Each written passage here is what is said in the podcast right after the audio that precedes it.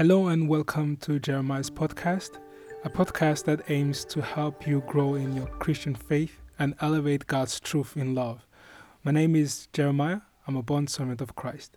In this episode, I'll talk about our self-perception and how we can keep us from living the life that God has predestined for us.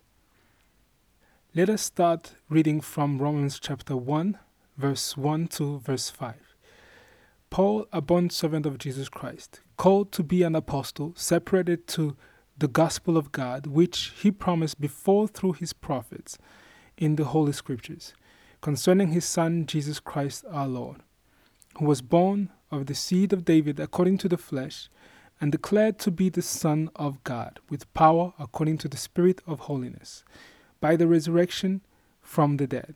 Through him we have received grace and apostleship for obedience to the faith among all nations for his name.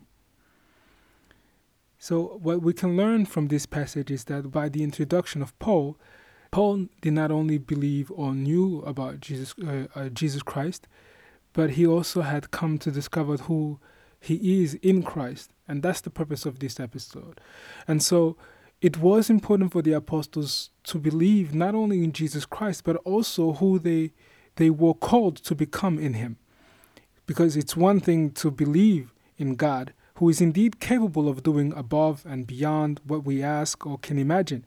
But it's quite another to believe that his power is at work in us through the gift of his grace, the power of transformation. And so most Christians today struggle to be able to identify themselves or let alone find comfort in the transformation phase because they have a deep-seated perception of who they are based on the past that hinders them from seeing or living God's divine perception of who they are in Christ. And I shall make you aware that as long as we cling to our own perception of ourselves, we will find it difficult to yield to God's transformation. Therefore, it is important to understand what is the concept of transformation.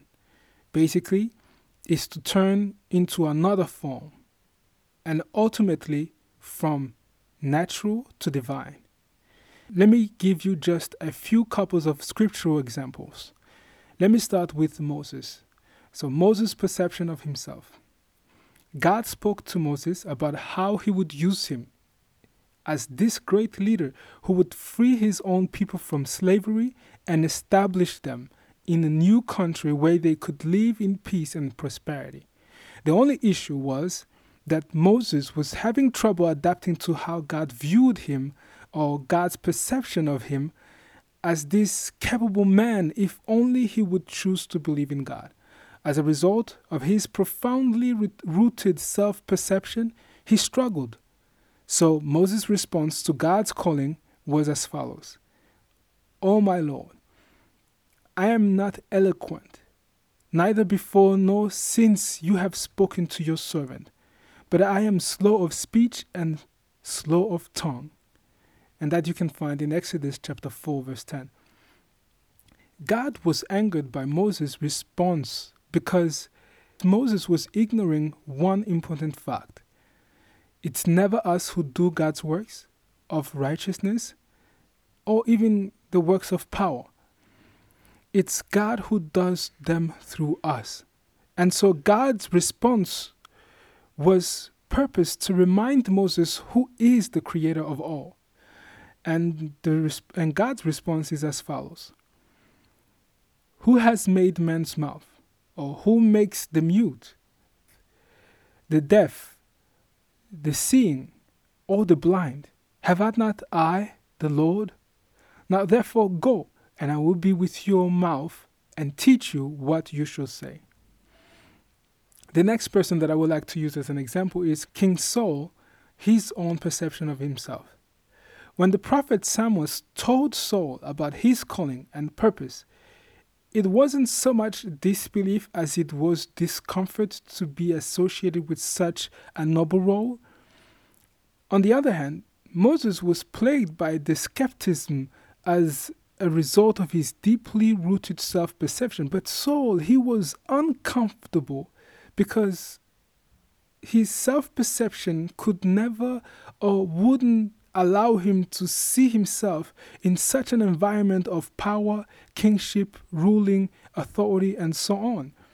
And so King Saul's response to the prophet Samuel was as follows: "Am I not a Benjamite, of the smallest of the tribes of Israel, and my family the least of all the families of the tribe of Benjamin? Why then do you speak like this to me?" So you see, so the next person that I would like to use is Jeremiah's perception of himself. The prophet Jeremiah did not resist so much because of his self-perception, but because he was intimidated by others' perceptions of the youth. Generally speaking, people's perception of the youth, particularly at that time, was that maturity and knowledge could not abide in them, which almost caused Jeremiah to stray from what he had no trouble believing in, if only the people saw the youth as wise and capable of serving God. And so Jeremiah's response to God, when he was told he was ordained as a prophet before he was even born, it was as follows: "Ah, Lord God, behold, I cannot speak, for I am a youth." So you see?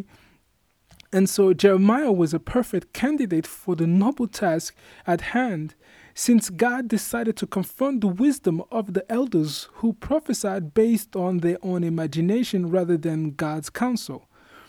And so this is just to name the few that at first struggled but quickly grew accustomed to God's transformation and lived fully the life God predestined for them.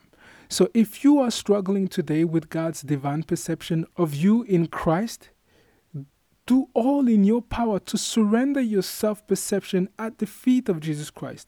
As Paul mentioned, "Yet indeed, I also count all things loss for the excellence of the knowledge of Christ Jesus my Lord, for whom I have suffered the loss of all things, and count them as rubbish, that I may gain Christ." Philippians chapter 3, verse 8. And so, beloved, I hope that this episode was able to speak to your spirit and allow you to do some soul searching and examining your faith. May the Lord increase us all in the gift of His grace. My name is Jeremiah, and blessings to you and yours. Amen.